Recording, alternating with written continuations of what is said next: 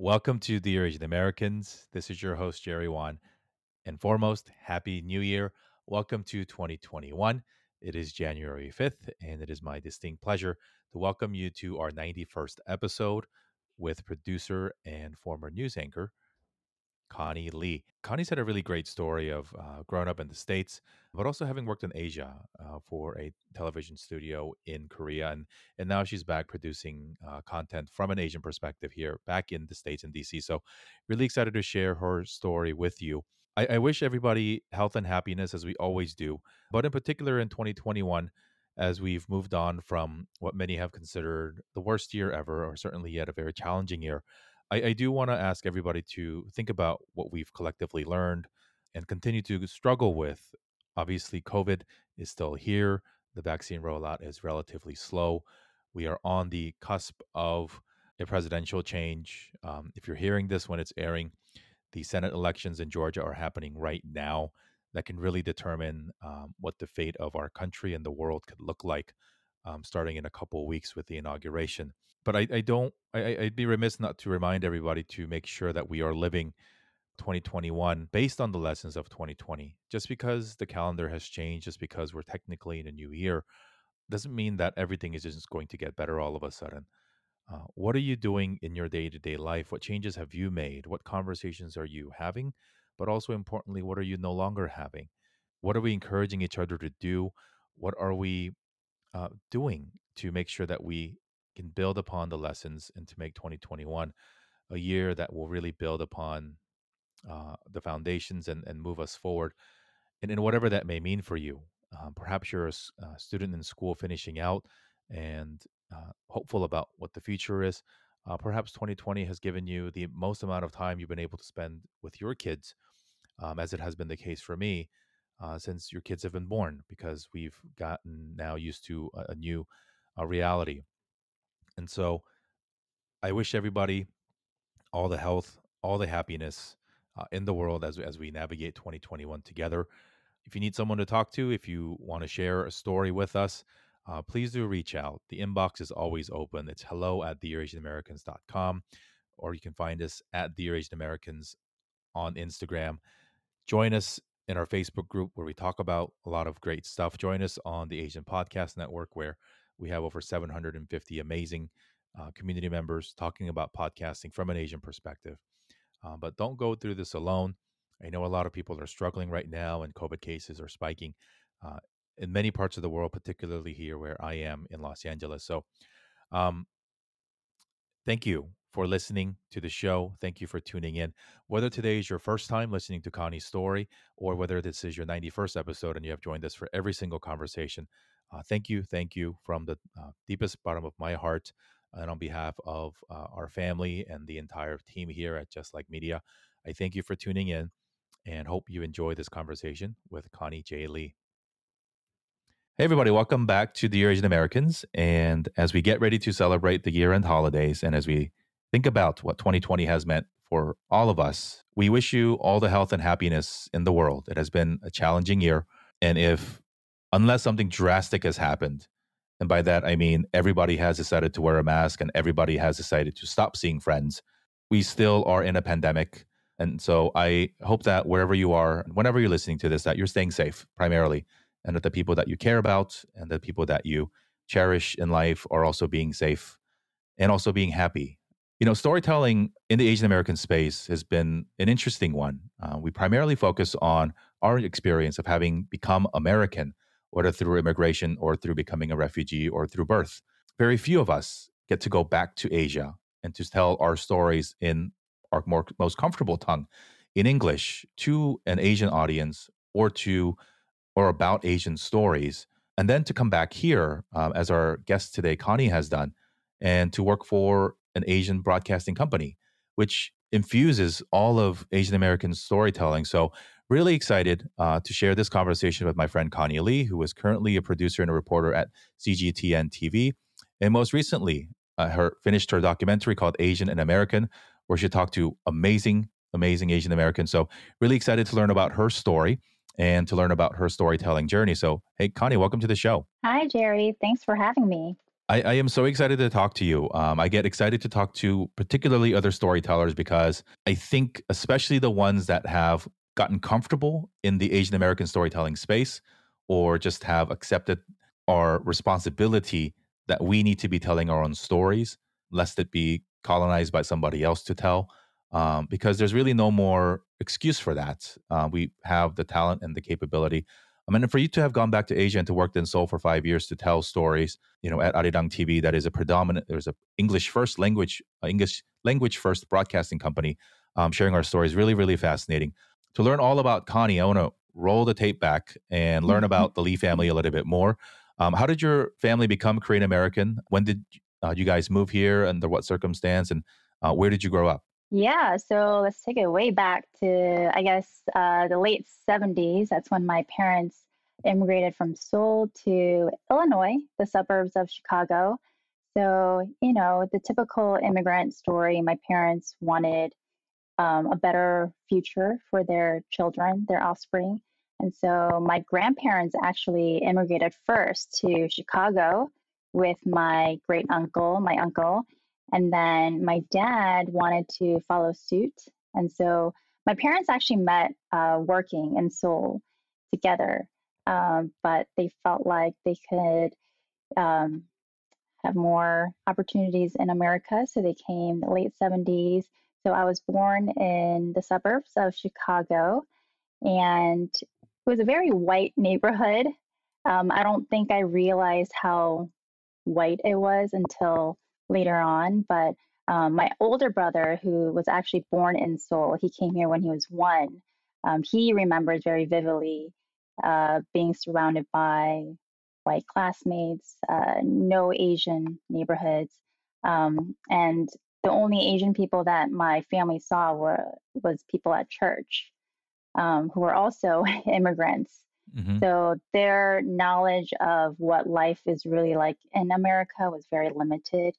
And they didn't have a lot of resources to get information about, you know, how to, you know, join the PTA even at schools. Right. So yeah, that's how it started for my parents. I think Asian American and in particular Korean immigrants who go to Chicago, from my outside observation, is a fascinating case study, because if you look at other cities like Los Angeles, where I grew up in the suburbs, or New York City, there are massive core centers of Korean culture. But in Chicago, just like the city sprawls out from the lake, the Korean community also sort of sprawls out, and economic opportunity was the primary driver there. And it wasn't necessarily centralized community building. Even today, for as big of a city as Chicago is, there really isn't a thriving or robust Korean commerce district. Sure, there's some H-marts here and restaurants, but like you don't have that Koreatown as you do even in parts like Atlanta or Dallas even. So I think for, you know, a lot of Korean American friends who've grown up in the Chicago area, it's a different one from the one, their youth was something that was different, because there wasn't, like I grew up in Fullerton, like they sent letters home in Korean. Like that was, you know, it wasn't America as far as, you know, other people would have seen it. And so how did that shape what you wanted to do in life? What were some of your earlier influences? Did you always know you wanted to be a media person? Yeah, you know, so I didn't realize this until I got older, but I think my my desire to work in media definitely stems from my immigrant family experience. And I think, like I said, you know, my parents, they came here, and fortunately, my dad was able to get like an American corporate job, working for a big candy company. But beyond that, their knowledge of what's happening in this world, politics, different community initiatives, it was very limited, right? There weren't resources available for, you know, immigrant families. And so I think from a young age, you know, at first I wanted to become a teacher because I loved the idea of being able to educate, to inform, to teach. And then as I got older, you know, I thought, like, why not expand my reach, right? Like, not, you know, not only influence like a classroom of like 20 people, but with media, TV, right? You can influence the masses. And so I think just seeing, you know, how we grew up, like I wanted to inform people because, first of all, a lot of people live in ignorance, and that can be a problem. And I didn't want people to miss out, basically, right? And so, yeah, my desires to want to inform people and educate turned from like wanting to be a teacher and then wanting to be a journalist and, reach the masses. So that's how it all kind of like started. I think, the term influencer has taken a meaning of its own and has sort of taken on this a tone or connotation of ridicule and whatnot, unfortunately, over the last few years. But that's what you are, even when whether you're a teacher or whether you're a community leader or whether you are a storyteller, you aim to influence the way that somebody thinks. Mm-hmm. Marketers influence the way that people spend their money and spend their time. And so there's no shame in that word, I think, in saying that you want to be an influencer. Now the big question is, whom do you want to influence and in what direction? Which I think then we start talking about what are some of the experiences in your life that, you felt was lacking. And so share with us, what was there a time that you felt that your story or any story wasn't being told the way that you hoped that it would, that you knew that it needed to be told, where you felt you needed to step in? Yeah, I think the whole idea of, growing up as a minority, right? I think, everyone has their own journey story, right? Their own struggles. But growing up within an immigrant family, you have different hurdles and obstacles, and people have biases. And I feel like people can't really understand that kind of feeling unless you've been in those shoes, right? And I think just being culturally aware, I think growing up, I felt like that was missing. For instance, like, when I was in school, there would be like a Chinese word or like a Japanese word, but, all my American friends would just think it's the same. It's an Asian language, right? Even that, that really bothered me because I recognize that we're not all the same, right? As much as I wanted to be just like my classmates, I knew I wasn't the same. And just how I live, how my family lives, we grind, right? We grind and we hustle. And that's a very different lifestyle and upbringing from my American peers who have roots in America for like generations. And so I think just the story of like people's individual journeys, I think I didn't see anyone, or it was hard for me to relate to people because we didn't have the same upbringing. The A word is one that I think we all used to believe in, and I don't certainly believe it anymore. And that bad A word is assimilation. We were told, I think our parents, and many of our parents still don't necessarily see themselves as American. They see themselves as Korean, Chinese, Vietnamese in America, which is a completely different identification. Mm-hmm. And so they wanted us to fit in to their culture without having a clear understanding of what American academia or corporate life was. A lot of us were told to be great and go to the best American school and work for a big American company, which means that we were unconsciously trained to fit into what was expected of us, which somewhat meant that we had to compromise our identity without knowing it to fit in. And I think I hear that in your story a little bit too, where when you're a kid, like you just desperately want to fit in. You don't want to be the only one weird or, like I wasn't born Jerry, right? But my parents gave me an English name so that I, in their well-intentioned mind, like it would be easy. I would have an easier life being Jerry than Chonghun in this country. And I don't know what the other would have been, but I've been Jerry since I was 8. So there's that, right? So I think that's a really fascinating point that you bring up, that we all have our ways and we all have our moments where we just feel like feeling acceptance. And now I think hopefully we are talking about acceptance on the other end of the Asian American spectrum, where we can talk about our identity, not as Asian or American, but as, something that's uniquely special because I can't ever go back to Korea and expect to be treated like a local. Mm-hmm. I've been back and they don't treat me like a local. And I live here and I don't really get treated like I belong here too at all times, right? And so tell me about that. Like coming out of college, did you know that you wanted to go back to Asia and work there? And then tell us about the earlier parts of your broadcasting journey.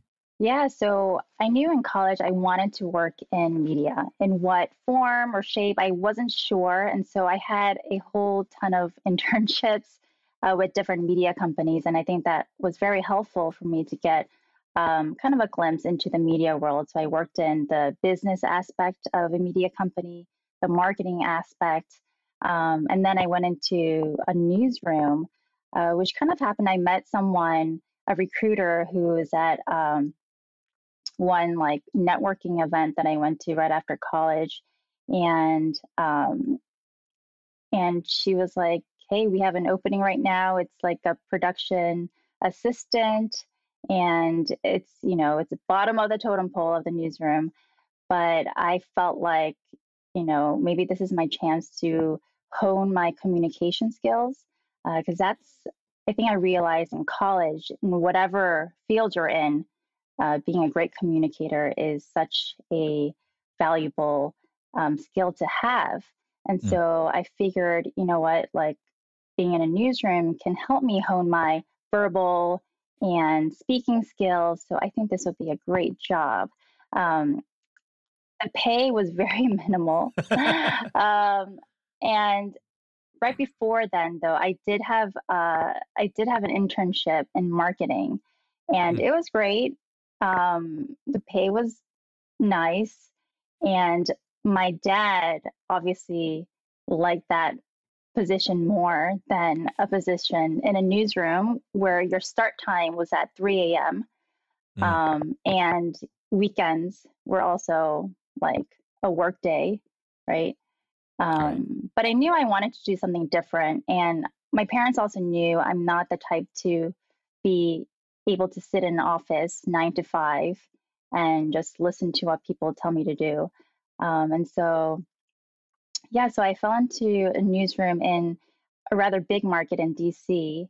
So that was my first newsroom job. And I really liked it. Like you had a lot of control in what stories you can tell, right? Yes, there are those major headlines, right? But then all the other stories, you kind of pick and choose, right? And you can shape the narrative and shape discussions that people will have. So I really kind of got addicted to that, that power, I guess, to really tell people like, not how to think, but to actually think about certain topics.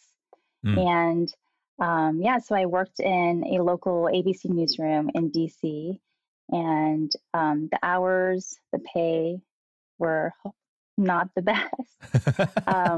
But, you know, I enjoyed it, and I knew that this was something that I can do, you know, in my early 20s and do while you're single, right? And so, that's how I got started. And then... I think that's fascinating because when you mentioned something that you saw early on that communication was going to be an invaluable skill, most college students don't think that. They think generally about hard skills. What can I go, or, you know, they take, what does it pay, you know, more, or, you know, engineering or business-minded students would focus on what are jobs, what are hard skills that I can learn to get the job that will pay me to do that. You know, we've had other media folks here on the show, namely, I think our mutual friend, Jessica Chen, who also went down that path of realizing that pretty early on and really recognizing that those are skills that are a lifetime.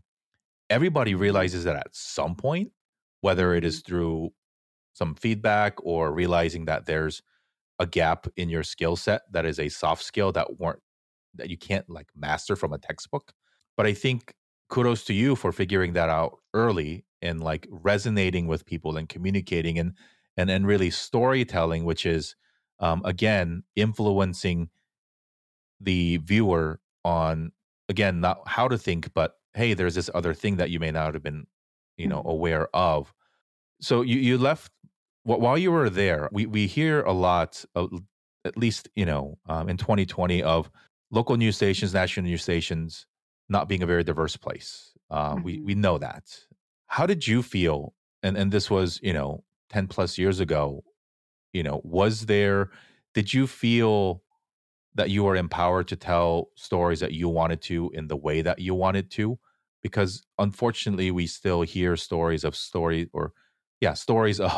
people not being able to report on certain things, or they wanted to focus on one thing or another. So for example, anytime there's been a national COVID case in March, April, and May, they always sort of happen to find like pictures of Asian people wearing masks. And, that influences probably more than the entire article itself when you, right.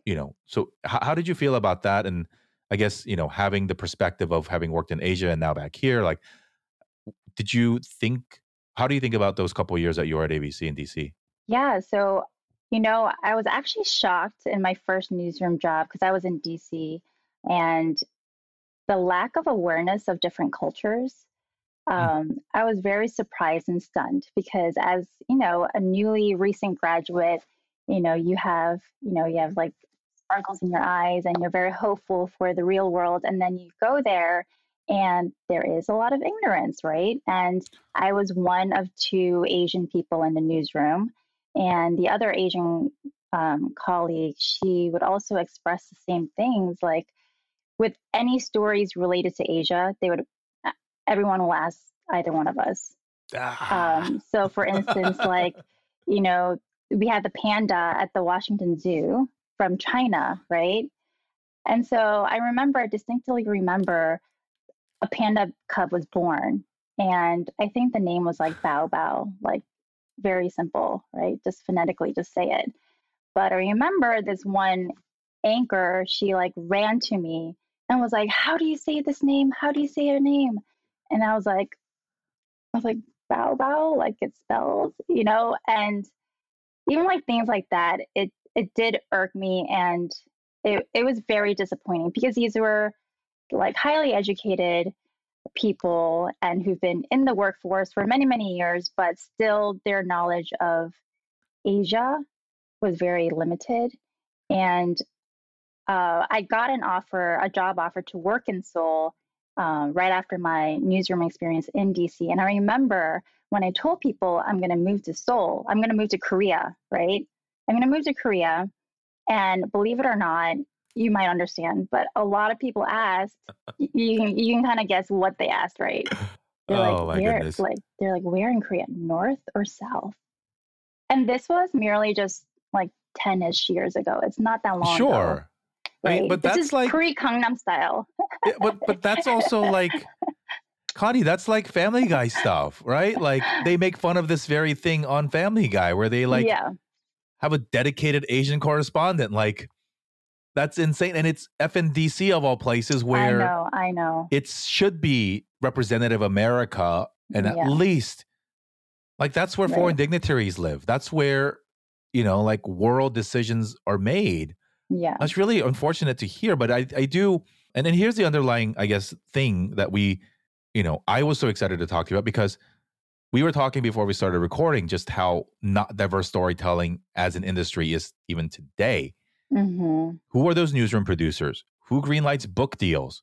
Who signs and buys Netflix TV shows? Not anybody that looks like a whole lot of us, right? So where can we find our spaces where we can tell our stories, where we can control the narrative, I think is critically important. And as people listen to us and think about where your stories are being told and what validation you need for your story to matter, we'll cut to the chase. Like you're the only judge. You don't need anybody else to tell you that your story matters. Tangentially, over the weekend, I think, the Grammys finalists were announced and the rapper Weeknd was snubbed and wasn't, nominated for anything. And he went on this whole thing about like, screw you, I deserve better, yada, yada, yada. And then subsequently, I watched an interview with Charlemagne from The Breakfast Club, and he was being interviewed on CNN. And it was basically like, why do we continually, as Black rap artists, feel the need to be validated by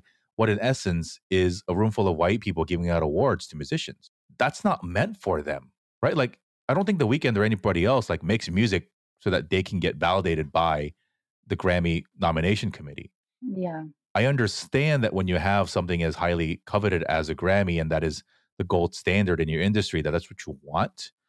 But we are so conditioned. So even somebody who is as authentic as The Weeknd may be, think about how hard it is for everybody else where if you don't see it, right? Like, I never thought I could ever write a book because I'm like, what publisher is going to greenlight my book? And now we're exploring ways of self-publishing our own stories.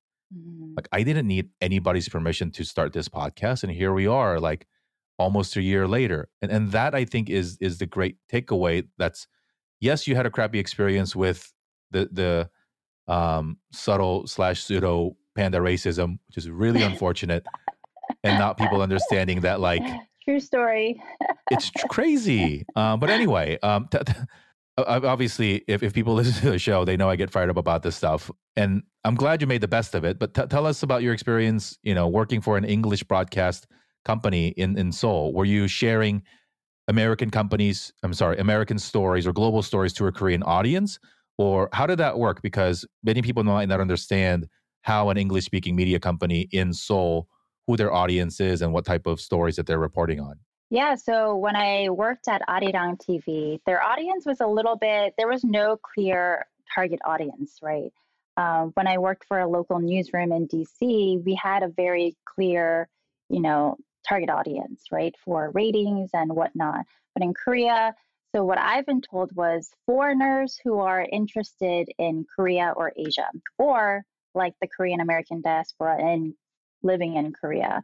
So that was the audience. So, but it was interesting because when I moved to Korea, I had sort of like a reverse culture shock, right? And so people would see me and they can notice right away that I'm not a native Korean, right?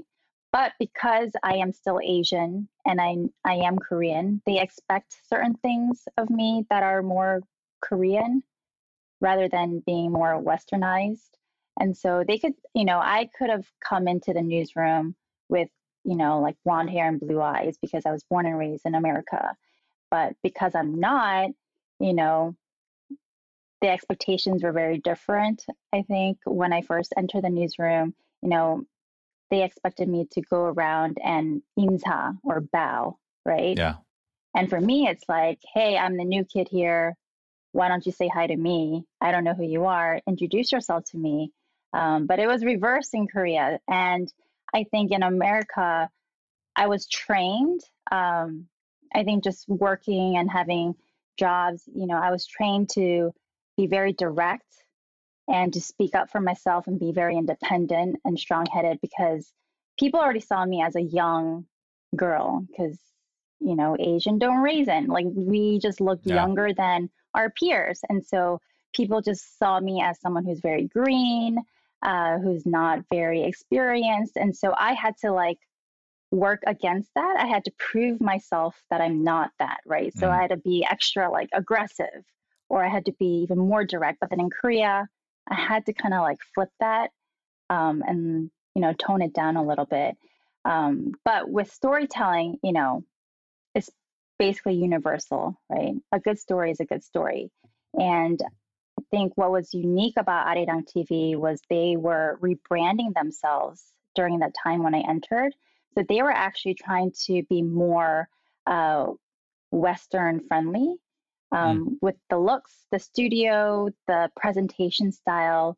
And so they wanted more the Western influence versus the Korean influence. And the way that Koreans present stories and how they anchor is very stiff, even till this day. It's very stiff, just straight to the news. And even your expressions has to be like very neutral. You're not supposed to smile. It's weird. You don't smile. No, you don't smile. You just like grin, right? You're very robotic in nature. Yeah. But Arirang TV, they were more, I guess, they were more Korean. They had more of the Korean influence. But when I went in 2011, they were trying to become more Westernized. And so I think they appreciated, the way that I tell stories is very much like, you know, you're telling a story to a friend, right? You're not being robotic. You're being more approachable in that sense. And so, yeah, I think the storytelling aspect kind of remained the same. Of course, going from a local newsroom to a global newsroom, you're talking about different issues, right? Yeah. We go from like gun shootings in Northeast DC to like talking about the G20. So that was like, that was, there was a difference there. That's, I think that's so unique from an identity perspective, because for any Asian American person who's gone back, like, I don't know how they know, but they know we're not from there. And we dress differently. We smell differently. I don't know. Mm-hmm. They say eye contact. They say the way that we make eye contact is a very telling sign that we're not a native. Oh, interesting. There. Like we just stare because we're like just brash Americans. Like, yeah, basically like when you grow up in America, you know, eye contact is important, right? Like when you talk to someone, make eye contact with them, acknowledge their existence. Yeah. But in Korea, I guess if you make too much of a strong eye contact, it can be seen as being rude. Disrespectful. Yeah. Right. Yeah. I mean, also, I mean, you talk about sort of the stereotypical Korean news anchor. They, again, it's a stereotype, but they expect you to fit a certain look, right? Like this is how they also expected stewardesses or flight attendants to look 30 years ago, where you need to be of a certain height and a certain, you know, they just want you to fit a mold, basically. And so when you don't, and most Americans aren't, then like, what do you do? You just assume that they're not from there, I guess. What was some of the most memorable stories that you've told? And what do you think about the fact that you not being from there made that story better? Because you brought in a global perspective that maybe some of the other anchors and producers certainly didn't have. English, yes, they can learn English anywhere, but you had a global perspective, having been a Korean American person, having worked in DC prior. Yeah, that's an interesting question. I'm glad you brought that up, because I remember now the newsroom there, they really appreciated my story ideas because they did see a different perspective, right? So as not only as a foreigner, but as a Korean American.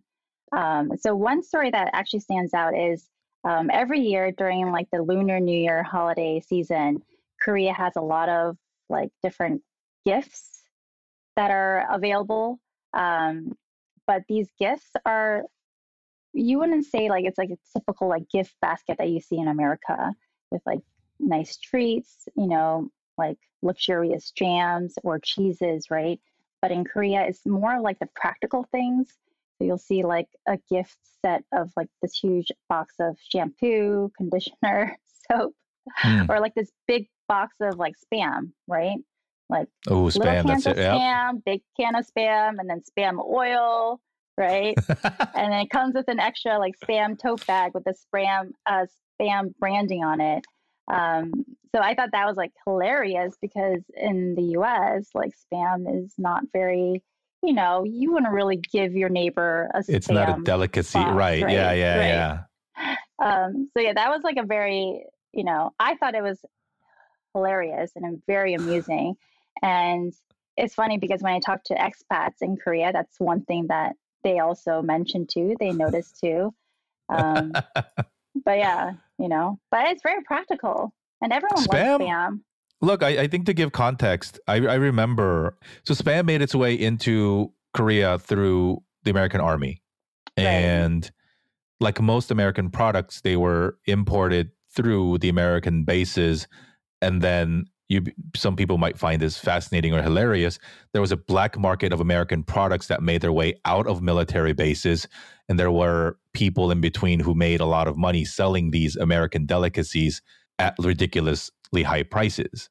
So I still remember growing up in Korea, you'd walk through the Korean market and there would be this one stand that would be, it was called the import stand, right? Like, or the foreign stand. And there'd be all this stuff that like, but there weren't shelves of them. There were just like one of this or two of those, because it's whatever came in the APO box, right? And they bought at the PX and they just, you know, happened to smuggle it out of the base. And yet Spam is one of these things that I think it's it's a remnant of the Korean War, of American culture that still is there. But, you know, it's, yeah, culturally, you have to understand, like, sort of the context of that to appreciate spam. And that's why if you talk to a lot of Korean Americans, like, we love spam. We put spam in everything. It makes everything taste better. No, I'm glad you pointed out the contextual part, because, yeah, if like an American sees it, they're like, why would you gift someone like cheap meat, right? But then if you look at the history of Korea, like spam used to be, it is a delicacy, right? It was an American brand. Rare thing, yep. Rare thing. And they were knockoffs. And spam knockoffs don't taste good. Right. Don't taste the same. Yep. Agreed. That's so cool. What prompted your move back? And what were the, you know, did you, so you were there. Tell us about what made you move back to the States and continue on your storytelling journey here. Yeah, so I love my experience in Korea. One of the big motivators of me going to Korea was to kind of get back into my, you know, learn about my roots, be better at the language. And I thought it was just a great opportunity to live abroad while you're in your 20s and to, you know, travel and to, you know, tell a different set of stories than what I would tell here in America. And being in Korea gave me a lot of opportunities to travel all around the country, domestically and abroad. So, you know, my crew always made fun of me that every time I went on a story, you're like a tourist, right? Because everything is still new and fascinating to me, even though, you know, I am Korean American and I would take pictures of everything. But, you know, after about like 4 years in Korea, you know, I felt like I still had, you know, roots in America. My family was all here. And so long-term wise, I wanted to be closer to my friends and family in America. And I also wanted to I guess, you know, excel in my career. And to do that, I felt like I needed to experience other newsrooms outside of Korea. And so I came back to the U.S. 2015. And I freelanced I was a contractor producer at the World Bank, making documentaries and in-house educational pieces. And that too was, you know, it was a blessing because I was able to use my experiences in Korea for the pieces. And they actually wanted someone who had the Asian perspective because we did a piece on like Korea's economic revolution and things like that. And they really appreciated someone who understood both cultures and both languages. And so, yeah, so they reached out to me. So I worked for them for about 6 months. And then that job actually led me to my current job at CGTN America because a producer that I was working with at the World Bank met with someone who was at CGTN America, and they were saying that they needed someone with international experience and preferably someone with knowledge of Asia to come in and work for them. Perfect. Yeah, perfect. So, and actually when I first joined CGTN America, there were only like one other Asian American person. And everyone else was from like everywhere else, like from France and from the UK. And so, yeah, I really liked that they appreciated my Asian American perspective. And it seemed like a long way coming, right? From my first newsroom job to my current job right now. So, yeah. That's dope. And so one of the coolest things that you've gotten to do, at least I don't have the full breadth of what you've done at CGTN, but at least the coolest thing that I think that you've done is that you produced and hosted a documentary series called Asian and American that aired earlier this year. And so you've had a chance to sit down and, you know, during the good old days of when you could actually fly in and meet somebody and have face-to-face conversations, you got to meet the likes of Edward Lee, the MasterChef finalist, Jeremy Lin, who we all know, Mei Shu, Philip Wang of Wang Fu Productions, Tim Wang, and Maureen Fan. Really household names that are just badasses in our community. Share with us about that experience and tell us what you learned about your own identity and the power of our voice going through that experience. Yeah, so it was a work project as much as it was like a personal pet project. And it's something that I was thinking about for a couple of years, actually. I wanted to do, have something where, you know, I collect all the Asian American voices. And I think that's what you're doing right now, Jerry, which is great. But a couple of years back, I think right when I moved back to the United States, I realized that voice was still missing. There weren't as many like platforms or like areas where I can go to and just get like a collection of Asian American voices. And I really wanted that because I did feel like, you know, for myself too, growing up, I didn't have a role model who looked like me. And the one person that I did have was Lisa Ling. And it was because she was on The View, and, you know, I would come home from school, after school, I turn on the TV and I see her and I'm like, oh, she looks like me. And like, oh, this is something that's very possible for me to do. Like I can be like her, be on like a primetime, daytime talk show and be respected and people listen to me, people appreciate my opinions, but it's hard to actually see a possibility of where you can go if you don't see someone who looks like you doing it. And so I just had this, you know, desire to collect the voices, or to actually maybe like even like come up with like a roster or like a list of Asian Americans in like different fields so that people can have like a reference point if they want to like talk to someone in this field or that field. Yeah. But because, you know, my background is in media, I thought like a cool, you know, visually, you know, aesthetically pleasing piece would be very fun to do. And I actually, the thing is, like, I was nervous about it because I didn't know if the interest would be there. Yeah. And I think that has changed in the last like few years, but even back in like 2015, I was like, am I making myself too Asian if I just focus on like Asian people, right? And like, how would people see me? And like, would they just pigeonhole me as like the Asian girl who only does like Asian things, right? And I didn't want to be like that either, right? But then now, you know, I don't mind as much, but those are the thoughts that I had. But I remember talking to different Asian American leaders about this idea, and they were like, Connie, I do see like a vacuum. Like we don't have this space where we can just go and like read about or learn about different Asian Americans. And with the encouragement of, you know, different people, I started to plan like a series type of thing. And I wasn't at a network at that point. I was, you know, contractor for the World Bank. But I was thinking about like pitching it to someone or somewhere, or even like starting it online by myself, which seemed very daunting at that point. But I already had like the whole like plan laid out. And then I, you know, happened to get a job at CGTN America and Network. And so after about a year there, I was thinking about like, would they even like this idea? Like, but then I already had the pitch, right? And so I pitched it to them, and the bosses really liked it. And they thought that this was something that can make their network stand out out of the other global networks.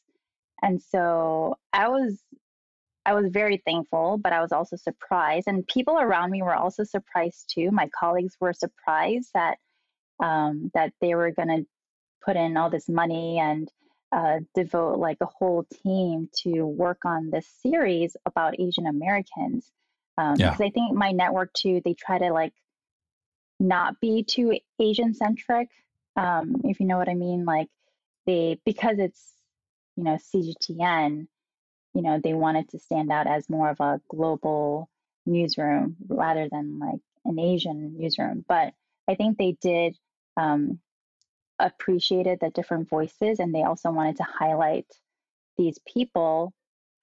And so, yeah, the pitch went through, they gave us a green light.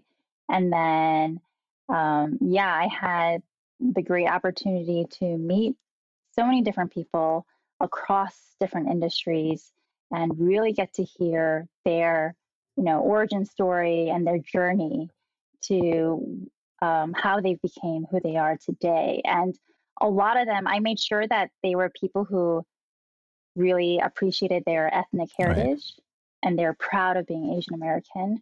And that was important to me too. And I wanted to relay that message with each of the people that I met. You bring up a fascinating point, which is something that I thought about when you mentioned Lisa. We always talk about representation visually, but it's not enough because we all know a crappy Asian person who is very public, but doesn't do anything to elevate our voices. And sometimes, unfortunately, does things at the detriment of our own community. Lisa is not one of those people. Neither are anybody else's that you mentioned. And then that's where I think is really fascinating to talk to these people, not only about their Asian American experience, but what does that mean in the context of other people that might be looking up to them to help them find their own identity and to find community and feeling less alone. Because in our own way, regardless of whether you grew up in Chicago or LA or Minnesota, like there have been times where we all felt out of place and felt like we didn't belong here. But I think speaking to those people specifically, and you mentioned the appetite for something like this has changed in the last few years. I'd argue that the appetite for this stuff has changed in the last 6 months. Mm. The power that we are seeing in the Asian American storytelling community of people finally saying, yes, it is our time and nobody's going to tell me not to. Podcasting platform has played a critical role in that because we don't need anybody's permission to start recording. Mm-hmm. The only permission that we don't give ourselves is us, ourselves. It's amazing. And I'm really excited to see where all this goes because finally, and maybe this is the silver lining that we as a community needed when we were, the victims of mass amounts of racism and anti-Asian everything in the earlier part of this year, and finally realize that news networks, government officials, police don't take us seriously enough to stand up for ourselves and tell our stories. We look to here on the West Coast, I call them heroes. There are people like Dion Lim who are going out of her way to make sure that our stories are being heard. Mm-hmm. Because she can, and because she understands contextually and culturally why it's so important that we do so. But at some point, all of our ability to share our stories in the most authentic way can only exist in a place where we can do that without fear of judgment or, questioning of why is that important. And so I hope we can get to that place. I know so many people still on the creator side. And I mean, you saw this with YouTube when you talked to, and with Philip, right? And his generation of people, why were all the biggest YouTubers in the early 2000s Asian? Very simple, because nobody else was giving them money to make stuff, right? Why can't we make stupid, funny comedian stuff? Nobody else was giving us money, right? None of the studios, none of the new digital platforms were signing on Asian American talent because they did not see us in that role. And so they said, cool, all the musicians, the David Choys, the AJ Raphaels of the world, they said, F it, we're going to go on YouTube and democratize us. And they won. And they're still winning. And I think it's going to continue to happen because, earlier on you mentioned the word minority. We're not. We're 4 out of 7 billion people. That's more than 50%. And there's probably 2 billion of those that actually speak English. So our market is great. Our stories are great. And we're the fastest growing minority group in the United States. So, whether you like it or not, we're going to be a force to be reckoned with. So, I think every industry has to kind of open their eyes to that. I kind of like the fact that we're somewhat underdogs in the media space because it makes it really fun to operate in a space where nobody's really giving you any, not a chance per se, but, it's like, we know what the data says. If you've never gotten geeked out over our community's data, go to aapidata.com and spend hours just poring over this is cool stuff, right? But there is power in our story. In addition to us being the fastest growing group, are we not the most educated? Do we not have the highest amounts of disposable income and just the ability to influence markets and spending and different businesses? And yet you walk into any marketing agency and you go to the multicultural group, they're not talking about us, which is fine. We want to create our own ecosystem where we support our own business owners, where we support our own entrepreneurs, and really not be seen as a hack or a way for people to achieve their other agenda. We've heard that a lot. Asian Americans being in the swing vote this year, especially in states like Georgia. That's cool, but whose agenda are we trying to accomplish by us helping to win? It's not easy, obviously, in politics in America. It's a little bit binary, unfortunately, but how do we get to a point where it's not a big deal that you produce a documentary interviewing other Asian Americans? That being news, while cool, is something that we hope isn't news in 10, 20 years or even sooner, if we continue to do what we do, because it's just they're just American stories. Earlier this year too, another great documentary that was produced by another former guest of ours, Renee Tajima Pena, Asian Americans on PBS. On PBS, yeah.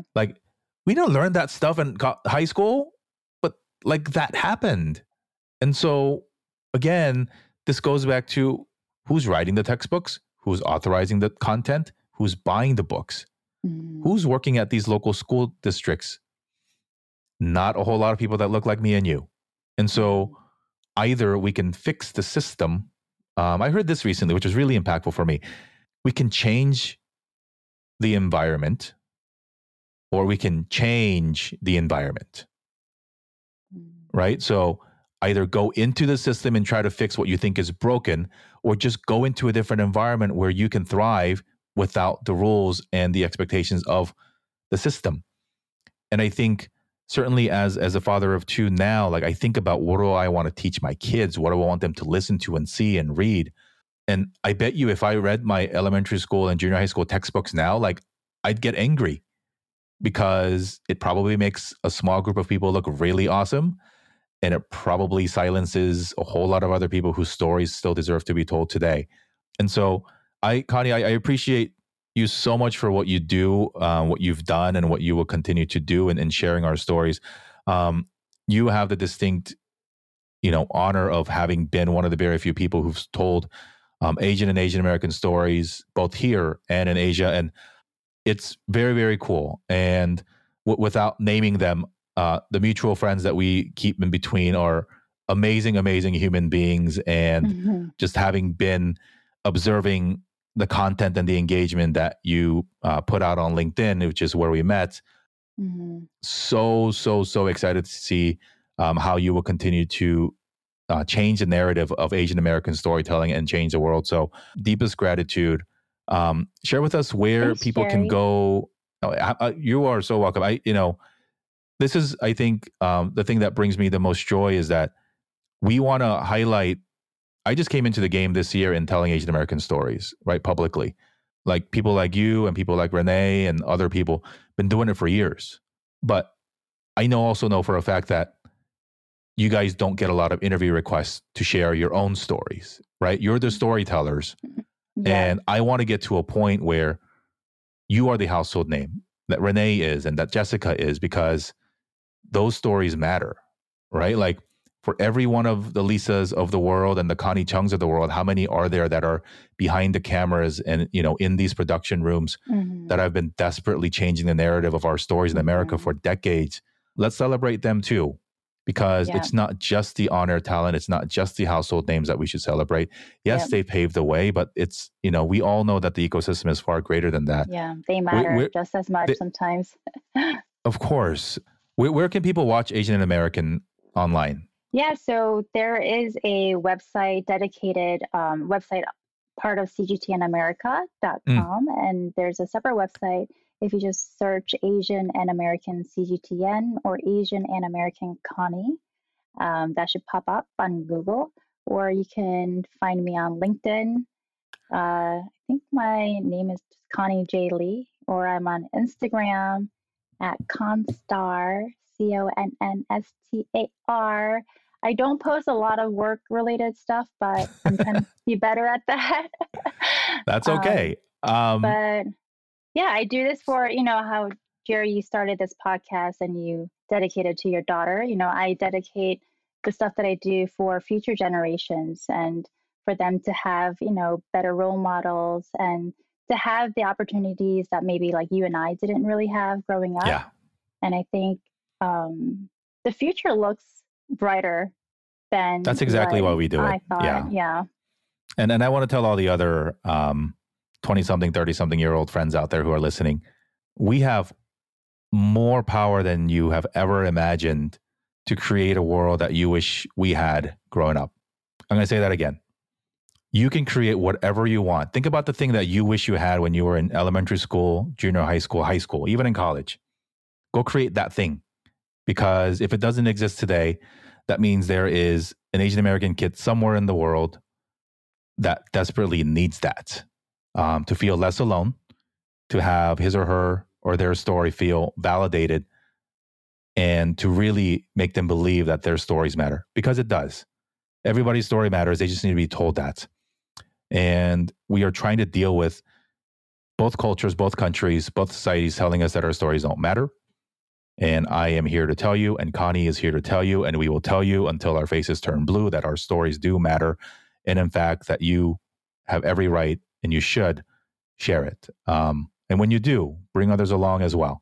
And should have no shame in that. And then that's actually sort of how what guides what I spend my time on.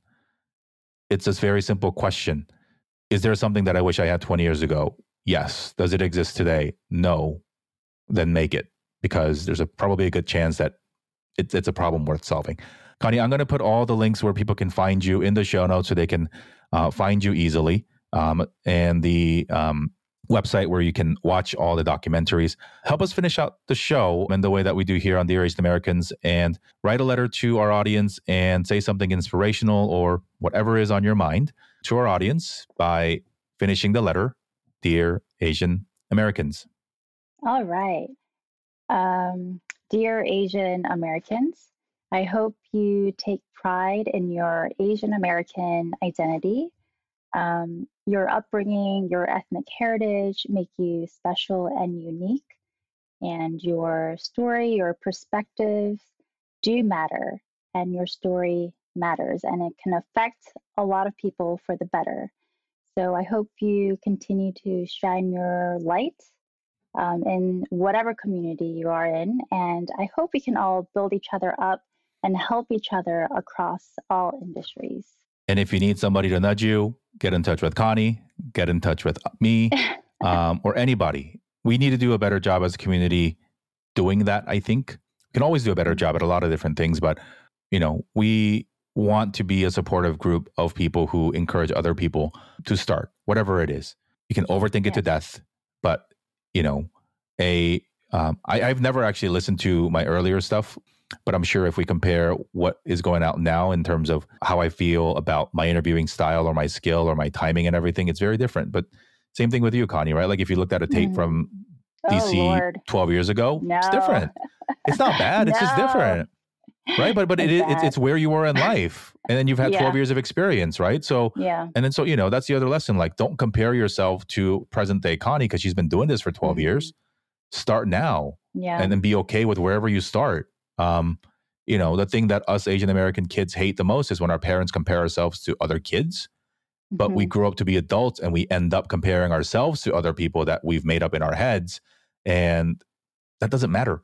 You're on your own journey. So Connie, thank you so much for what you've done. You continue to do. Please, if you have a little extra time during the holidays, as many of us do, and not going out to see friends, check out Asian American. Let us know what your favorites are, and please do connect with Connie if you want to learn about broadcasting, documentary making, or storytelling in general. Connie, thanks so much for making time today. Thanks, Jerry, for having me. It was fun. Thank you so much for tuning in to the show. I think storytellers have a unique way of seeing the world. Obviously, people like Connie get to be in rooms and talk to people that most folks don't get to. And I think it informs the way that they see the world. It informs the way they view different things that are happening in the world. And I'm glad that she is who she is and she does what she does, because it gives us a chance to tell stories from our perspective. Because I think one of the reasons why I started this show was to make sure that our perspective would be included as stories of global impact and of historical consequence would be told for years to come. So thank you, Connie, for doing that. If you found this interview with Connie insightful, I invite you to share it on social media. Share the episode through your links or just screen cap whatever you're listening to on your podcast player and throw it up on Instagram. Be sure to tag us wherever you can at Dear Asian Americans or me personally at Jerry J. Wan. And send us an email to hello@TheEarAsianAmericans.com if you have any questions or thoughts or want to get connected to Connie. All of her contact information will be available to you in the show notes. Thank you so much for tuning in. Episode 91, on our way to celebrating our 100th episode on the one-year anniversary on March 2nd. This is a double up. We skipped last week, so we are doing 91 today and 92 on Friday with another great friend of mine. So looking forward to that. Thank you as much. Thank you, as always, for tuning in. And until next time, thank you so much. Please be happy. Please be safe. Please be healthy. This has been your host, Jerry Wan of Dear Asian Americans, and I'll see you next time.